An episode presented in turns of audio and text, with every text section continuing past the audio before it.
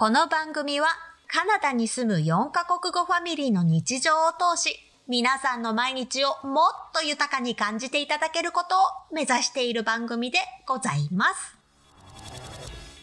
こんにちは、ナタリーです。こんにちは、サムです。あ昨日はさ、初めて子供のクラスでコロナウイルスにかかった人が出ましたよって連絡来たね。うん、2件、2件。2件も。One is school, one is uh, outside school activity. 一つは学校で、一つは学校が終わった後に行く場所の一つだね。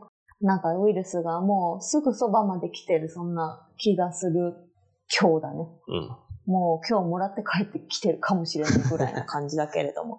まあ一応なるようになるという感じで生きていこうとは思っておりますが、皆さんはいかがお過ごしでしょうか？今日はですね、子供の話もたまにはしようと思って。で、私たちが、まあ、子供産んでから今までずっと育ててるわけだけども、周りの日本人じゃない人たちはどういうふうに親をやっているか。まあ、日本人もみんな違うことやってるもんね。こっちの日本人と日本の日本人。まあね、日本の中でももちろん違うし、こっちに住んでる日本人でもいろんな人がいるから、まあ、一概に言えないんだけど、ちょっと共通点があるところがいくつかあったので、そこをピックアップしてシェアしたいと思いますので、よろしくお願いします。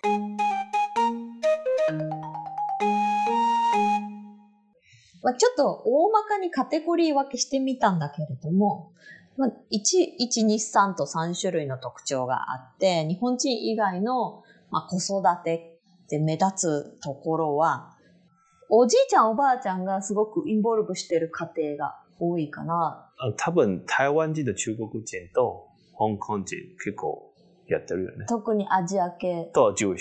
そう、とユダヤの人。結構送り迎えもさ、おじいちゃんおばあちゃんがずっと来てて、お父さんかお母さん見たことないっていう人も多いもんね。おいおい。でも、だから喋るときにね、微妙になんかおじいちゃんおばあちゃんの年で、お母さんかなの時あるよね。うん。多分なんか50歳ぐらいの両親、子供、そう7、歳。際どいんだよね。だから、先生とかもさ、あの、お母さんとお呼びしたらいいんでしょうかみたいな。恐る恐る聞いて、いや、あの、グランマです、みたいな。うん逆言わない方がいいよね。おばあちゃんですかから入らない方がいいじで、お父さん行って、ゃん。うんじゃなくて、なんか、ボーイフレンドの時もあるよね。まあ別そうなんだよね。いや、お父さんではないけれどもっていうパターンね。そうそうそう。保護者ではあるみたいな。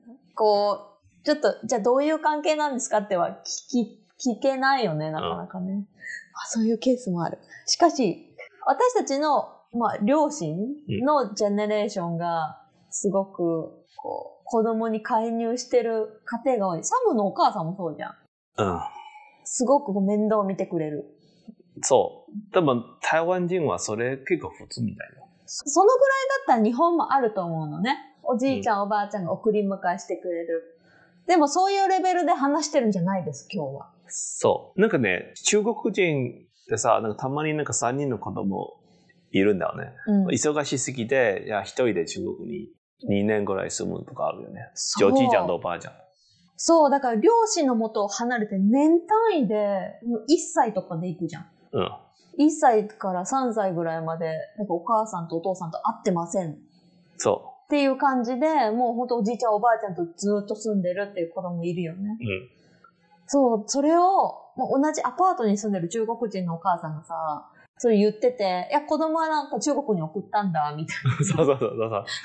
荷物みたい。マジでと思って、そうそう、荷物みたい。でもやっぱり3歳、4歳になってから、お世話しやすくなってから、こっちに戻ってくる。それ多いの？そういう人。あ多いみたい。そうなんだ。中国のテレビとかでさ、両親は出稼ぎに行って、こう子供とおじいちゃんおばあちゃんで住んでるっていう家庭が多いとか見るじゃん。うん、多い多い。そういうパターンかな。そう、でもやっぱりこっちと中国めっちゃ遠いからね。確かにね。中国の国内でやってんだもんね。だってあれは。出稼ぎは。でもこう太平洋をまたいで、なかなか行ける距離じゃないよね。まあ、うんコロナがなかったとしてもだよ。そちっちゃい子だしさ。いや、それは、日本ではね、ないと思うんだ。子供たちが保育園に行ってた時は、結構こう、お父さんお母さん両方働いてる人が多いから、余計におじいちゃんおばあちゃん多かったよね。が一人でさ、両親が離婚して、うん。でなんかおばあちゃん着てそうな感じだけど、でもおばあちゃんな感じの服じゃなくて、more, a little bit more sexy. うんうん。So I didn't know was the dad's girlfriend or the grandma. ああ、年的にはおばあちゃんだけど、着てる服からしたらすすごい露出が多い服を着てるから、おばあちゃんに見えないっていう感じ。でも結局おばあちゃんだったんだよね、それはね。I think so. 確証は得られなかったわけ。あまあ、微妙なところあるね。聞きにくいもんね、だってこう直接に。続きまして、危機管理が甘い親が多いと私は思ってるんだけど。ん？どういうこと？日本日本人じゃない両親は、こう、セーフティーガード。なんかちょっと確認とかあんませずに、こう子供死ぬかもしれないみたいな、プリベンションが甘いと思う。死ぬほどじゃないけどね。ちょっと英語でなんていう正しい英語で。だけど、safety protocol is not properly done. No, no, I think it just, they let kids have more freedom to, to fall and hurt themselves. そうだね。その、怪我してる子も多いじゃん、白人さんの子供で。腕にギブスしてるのにさ、滑り台とかで遊んでるし。で、なんかゆっくり降りてきてって言われたり。ああ、そこは言って、言ってたんだね。うん自由にさせずに。あの、腕怪我してるんだから、ゆっくり降りてきてたり。うんでももし、同じような感じで腕の骨子供が折ってたらさ、もう公園に遊びに行こうと思わないじゃん。い 日本人はね。や、そこがすごいなと思ってるんだけど。あとこの前、スティーブソンの公園で、そう、公園でさ、床のところが木でできてて、ちょっとガタガタしてるようなところで自転車に乗ってる女の子いたんだよねあ。スクーター。あ、スクーターか。スクーターに乗ってる女の子がいたんだよね。うん。で、ちょっとショートスカートでヘルメットもしなくて、あと、あと、クロッス。クス。で落ちたら結構な怪我をしそうな格好でやってたから、こっちも心配になっちゃう。そう。でも、両親はなんか、あーなんか普通にやってもいい感じだ。近くに両親いた？近くて、どれが両親かわかんないぐらい遠くにいるじゃん。50, 100 meters away? Is that うん close or far? 結構遠いな。で公園の端から端ぐらいまでの距離じゃん。6歳ぐらいの子。うん7歳まあまあまあ大きくはあるけれども。その、まあそういうさ、怪我しそうな状況であんまりこう気にせず自由にやってる気ままな家族が多いし、学校に行くときもいつも思ってたんだけど、服をあんまり着てない子が多いなと思ったの。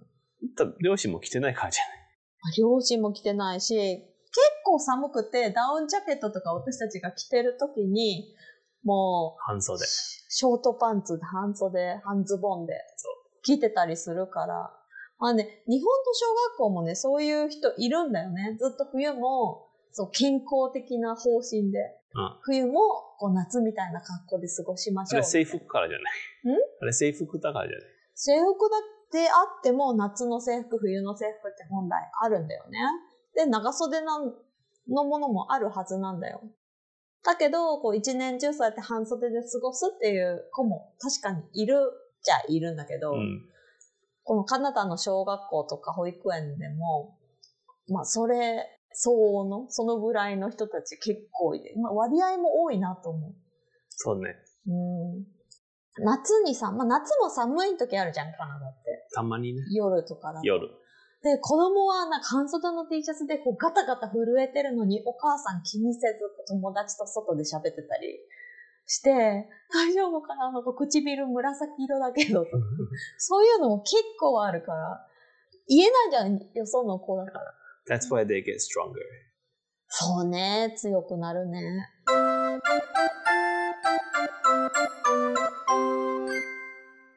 はい。そして最後なんですけれども、このカナダの、カナディアンかな？両親の皆さんって自分の時間をめっちゃ大事にしてるじゃん。子供がいても。第一、まあ、まあね。羨ましいところではあるけど、こう例えば子供が寝た後に、二人で出かけたりとかするじゃん。After they set up the camera, right? あ、いやいや、ベビーシッターさんを頼んでたと思う。あ、set up camera もいるよ。あ、本当？近くに、近くだけど。あ、そう、近くに行ったりするときに。なんか私が、まあ、聞いた知り合いの人が、今日は、こう、ハズバンドと一緒にご飯を食べに行くんだって言って。それベビーセラーが泊まってもらって、うん。なんか両親はごご飯食べてホテル泊あ、そまる。のままなんか誕生日とかね。ちょっと近くのホテル取って、二人でゆっくり過ごすそうそとか。あるよね。よく聞くう。。よく聞く。一週間ぐらい旅行に行った人もいるじゃんうん。。ボハマスみたいバハマに行ったの。バハマって何があるかよくわかんないけど。な。あ、ジェットスキー。ジェットスキー、あ、うんそうなんだ。あ、海辺なんだね、じゃあそうそうビーチで。で、一週間、子供4歳ぐらいか。5歳と9歳か。5歳と9歳男の子で、で、一週間だからベビーシッターさんと過ごして一緒に住んで。もらって、で、二人で旅行に行ったって。うん。うん、なんかこう、いつまでもさ、カップルとして楽しむ時間があっていいなと思う反面で、自分じゃちょっとできないかなと思うんだけど。ステップバイステップ。いきなり1週間旅行行くのはでも無理だもん。ハサムはできそう？た1時間ぐらいステーションしたらいいよ。子供だけ置いてベビーセラー。ベビーシッターさん、そうね。まあ、どのぐらいかかるんだろうか、お金とか 気にしちゃう。I think after COVID it's going to be more expensive. そうだね。この状況だともっと高くなりそう。今までの相場っていくらぐらいだったの？ベビーシッターさん。うん、多分高校生だったら多分15ドルぐらいかもし1時間15ドル、1000円ちょっと？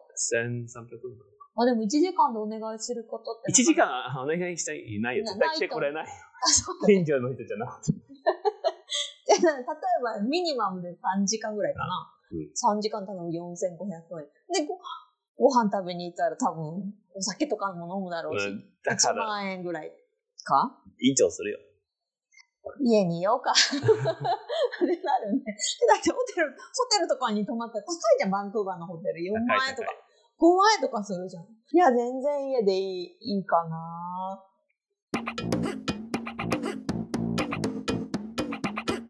さて、ということで今回は、こう日本人じゃない家族の子育てってよくある特徴、うんお話ししてみました。The, the reason why, why I thought about talking about this うん。is sometimes we're trying to think what's the right way to deal with our kids. あ、なんでこういうトピックが話したかったかっていうと、何が正解かわからないから。Uh, because I remember when we were growing up in Taiwan, Mm. everybody tend to do the same thing as a kid. 子供、台湾で子供の頃過ごしてた時は、みんな同じようなことしてたから。うん、でもみこっちはみんな全然違うことやってるかそうね。なんか私たちもさ、ベビーシッター雇って、じゃあ、ホテルに泊まりに行こうかとか、まあ、やらないもんね。ら。Yeah, it's not just that. Also, maybe in the like, next episode, like other one, we can talk about like the food, the sleep, the activities they do on weekends are all very, very different. うん。食べ物とか、まあ睡眠の取り方とか、子供のアクティビティ、習い事とか、本当にさ、その家庭その家庭ですっごく差があるし、考え方とかも全然違うから、みんながこれやってるからこれ、うちもやろうか、みたいな風にはできないもんね。できない。環境的に。もう日本にいたら、ある程度、大きな、なんかトレンドというかさ、みんなこんな風にやってるっていうのはあるのかもしれないけど、世界の親御さんの皆さんで考えると、もう本当何が、何したらいいのっていう風になっちゃうから、まあ、ここで子育てのヒントを得ていただけたらいいななんて思うね。はい。私たちもなんかヒントないかいつも探し中なので、また何かいい情報があったらこちらでシェアしたいと思います。では、本日も最後までお聞きくださりありがとうございました。私たちはインスタグラム、ツイッターなどもやっておりますので、質問や感想などありましたらお気軽にそちらからもご連絡ください。ではまた次回のエピソードでお会いしましょう。さようなら。さようなら。